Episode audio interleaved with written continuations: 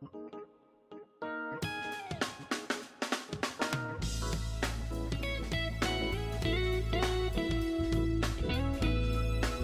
日新聞ポッドキャスト明日の種この番組はさまざまな現場で取材をする中日新聞の記者が記事に盛り込めなかった思いやエピソードを語る番組です。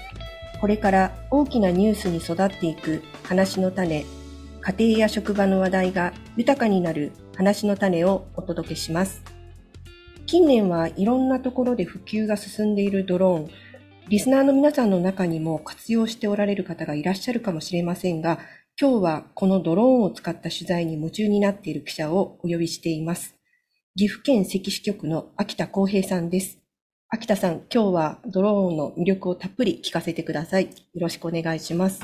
早速なんですけれども、秋田さん、はい、えー、簡単に自己紹介をお願いできますか？はい、あの、関支局の秋田康平と申します。埼玉県出身で、2020年に中日新聞社に入社して、えー、この年の8月から関支局で働いています。今は主に関市の行政をメインで担当しているんですけれども、他にはその地域の人々がいろいろやっていることを取材したり、いわゆる街ネタといったものとかですね。あと、今回のテーマであるドローンについてはのめり込んでしまったので、この地域に関わらず取材をしているところです。よろしくお願いします。ありがとうございます。関市ってどんなところなんですか？はい。関市は、えー、岐阜県の中濃地方というところにあるところで、まあ大体岐阜の真ん中ら辺で想像していただければいいと思うんですけれども、非常に自然豊かで、えー、特に関市はですね、刃物の町として有名なんですね。日本で作られた包丁の約半分は関市で作られているといったぐらい、えー、有名です。この他にも、あとは最近だと SNS で話題になったモネの池であるとか、あまあそういったものが関市はあります。一方、あの、関市局の館内にお隣は美濃市というのがあって、私はそこで2年間取材担当してたんですけど、その美濃市は街中がすごい江戸時代から残る古い街並みがあって、えー、うだつの上がる街並みっていう非常に歴史的な建物があったりとか、あるいは有名なのは和紙ですね。美濃和紙といって、今ではユネスコの世界遺産にも、えー、指定されている一つになっています。いいところですね。そうですね。今日は何時ぐらいに朝出てこられたんですか？今日はまあ9時ぐらいに出てきた感じですね。はい。一方よりありがとうございます。いや、全然大丈夫です。はい。さてちょっと早速お話を伺っていきたいんですけれども、はい、秋田さんはこの取材をされる際に、最近このドローンを使って写真とか、はい、まあ動画を撮影されてますよね。はい、ドローンを使ってみようと、あの思われたきっかけっていうのは何だったんでしょうか、実は、それまでメカが詳しいとか全くなかったんですけど、たまたま取材で、これが2020年の10月に、すごい田舎の小さな登山大会っていうのがあって、それ取材したんですね。そしたら、地元のおっちゃんが、どうだ、すごいだろう、みたいな感じで、いきなりこう、ドローンを飛ばしてくるわけですよ。それで、子供たちが子供ってるんですけど、わーとかって叫んでて、なんだあれはって最初思ったのが、初めてのきっかけなんですね。ただまあ、それは最初には飛んでるなぐらいだったんですけど、ここから変わってきたのが、その次の年2021年になって、担当していた美濃市にドローンの会社が来ることになったんですね。で、そこの、こう移転してくるっていうのを取材していくうちに、あれドローンって取材で使えるんじゃないのかなとか、あとそもそも飛ばしてみたいみたいな、そういう気持ちになって、えー、そこからこうドローンにすごく興味を持っていたというのがありますね。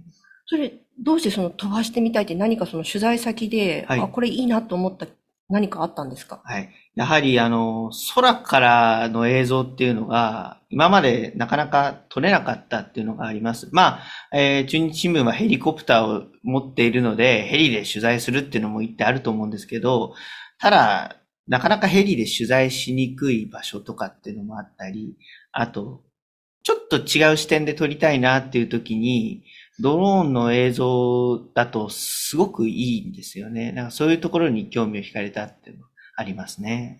ああそうなんですね。はい。一般的にはどんな活用のされ方ってされてるんですかね、ドローンって。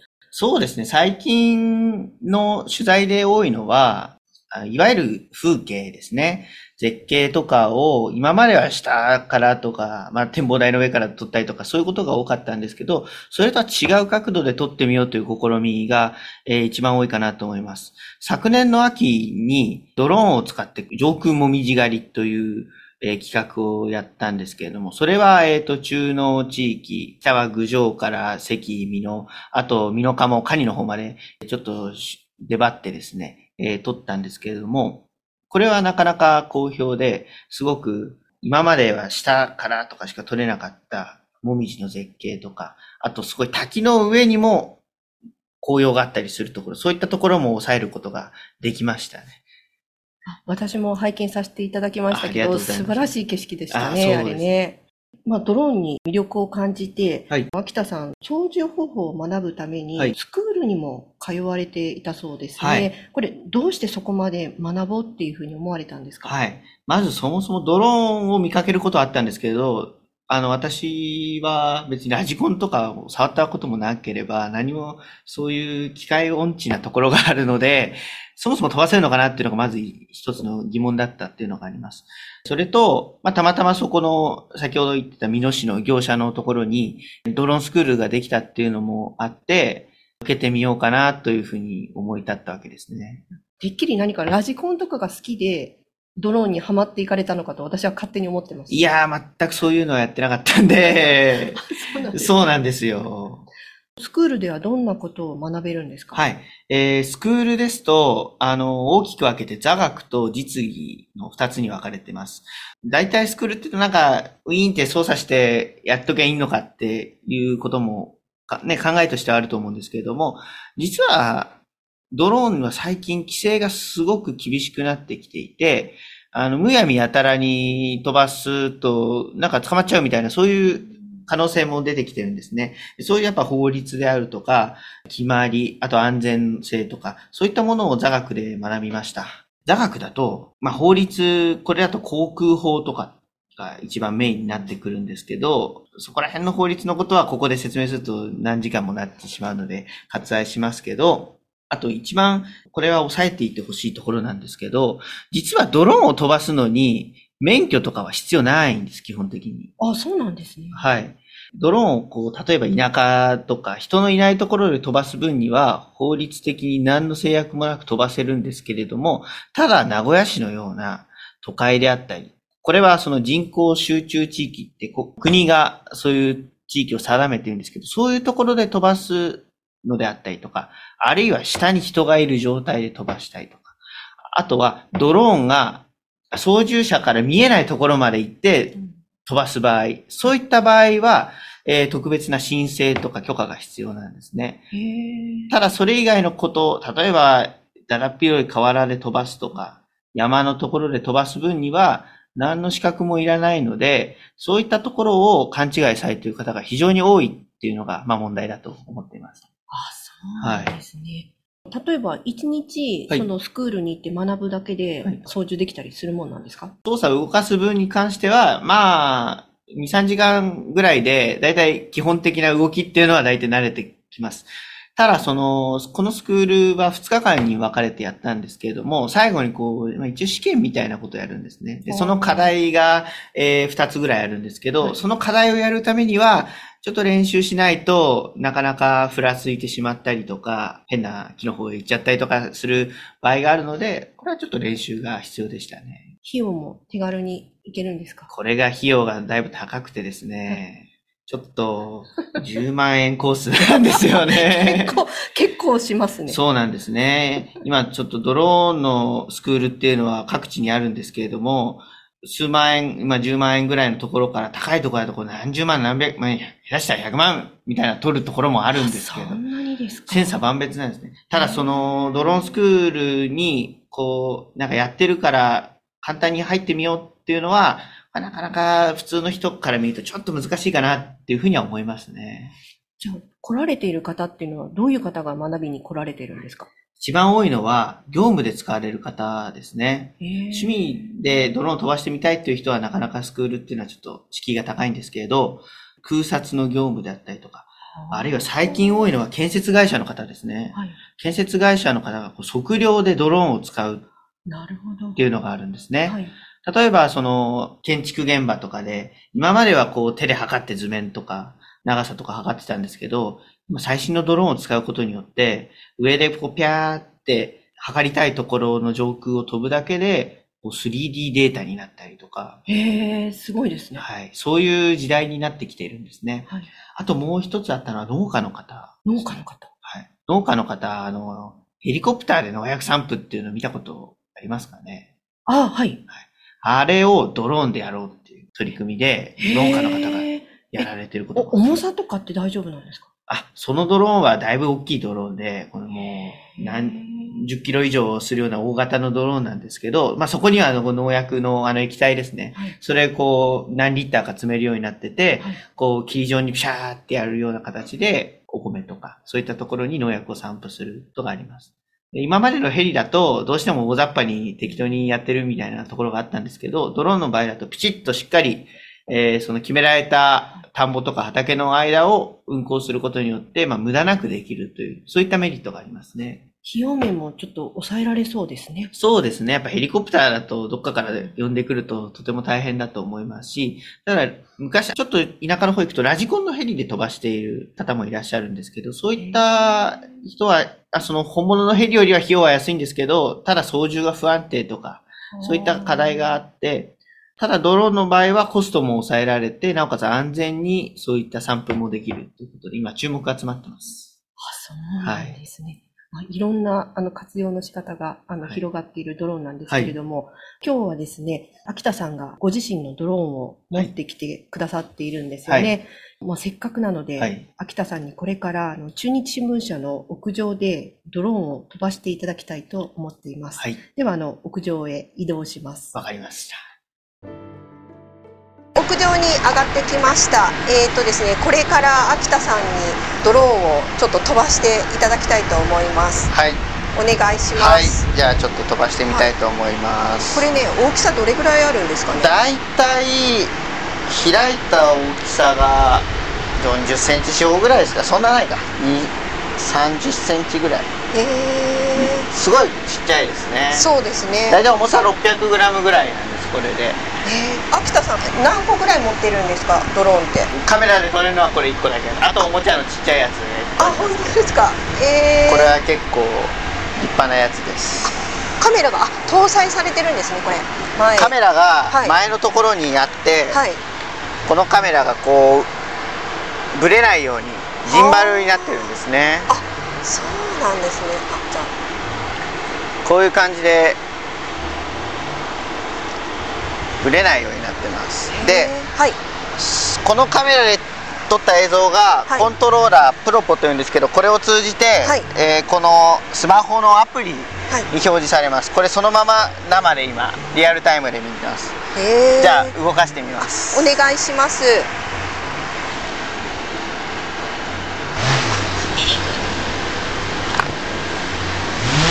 おお、いきなり、あ、すごい。私こんな近くでこう飛んでるの初めて見ました。そうですねちょっと上上がってみます、はい。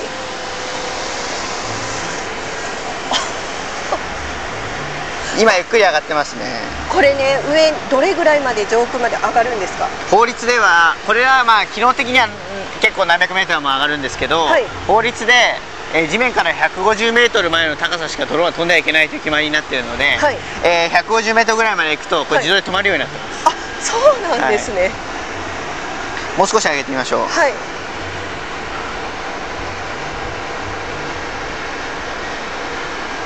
結構 結構結構飛びますね。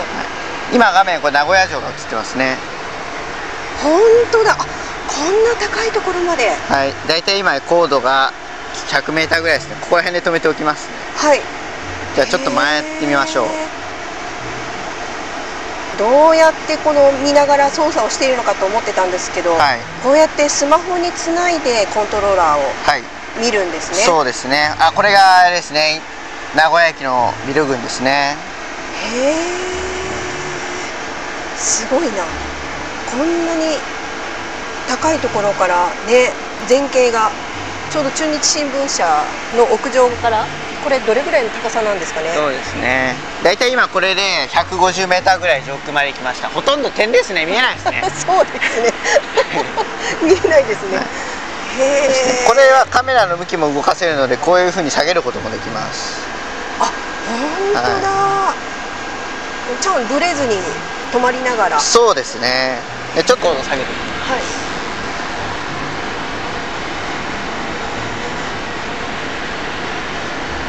今このバーンとうるさいのはエアコンの音なので ちょっとあれですけど。そろそろ降りてきます。なんか太陽の光と合わさって見えませんが。はい今来ました。あ本当だ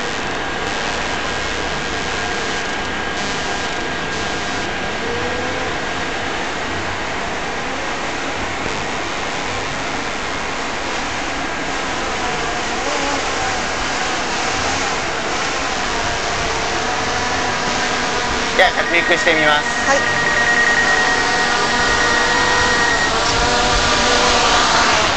あ静かに静かに着陸をするんですね。そうですね。かなり静かに着陸します。これって例えばヘリコプターとか飛行機とかでしたら、はい。離着陸のそういうヘリポートとかああいうところが必要ですけどこういうあのドローンってもうどこでも行けるんですね。まあ基本的にはいいんですけどまあヘリポートみたいなのをつけてもいいですね。そっちの方がまあ安全だというふうには言われています。本当ですか。操作できるようになるまでその2日あの、はい。スクールに通ったらはい。飛ばせることができるんですまあ飛ばそうと思えば飛ば誰でも飛ばせると思うんですけどただその2日間スクールに通ったっていうのは業務でいわゆる仕事で使おうと思うとそういう安全面であるとかそういった技術っていうのを学ぶために2日間通ったっていうだけなのでもっと上手い人もいるしそうなってくるとそんな2日でやったから飛ばせますって簡単には言えないかもしれないですね。今そのまま上に上がっただけだったじゃないですか、はい。例えば東西南北、はい。あの進もうと思ったらあのどれぐらいの距離を飛ばすことができる？そうですね。この性能このドローンの性能だと大体4 5キロはあそんなにですか？軽くいけますね。へまあここだと名古屋駅の方まで行けちゃうんですけど、はい。そこまで行くと私がお縄にかかってしまいますので 今回はやめておこうと思います。ー じゃあ次回楽しみにしてます、はい。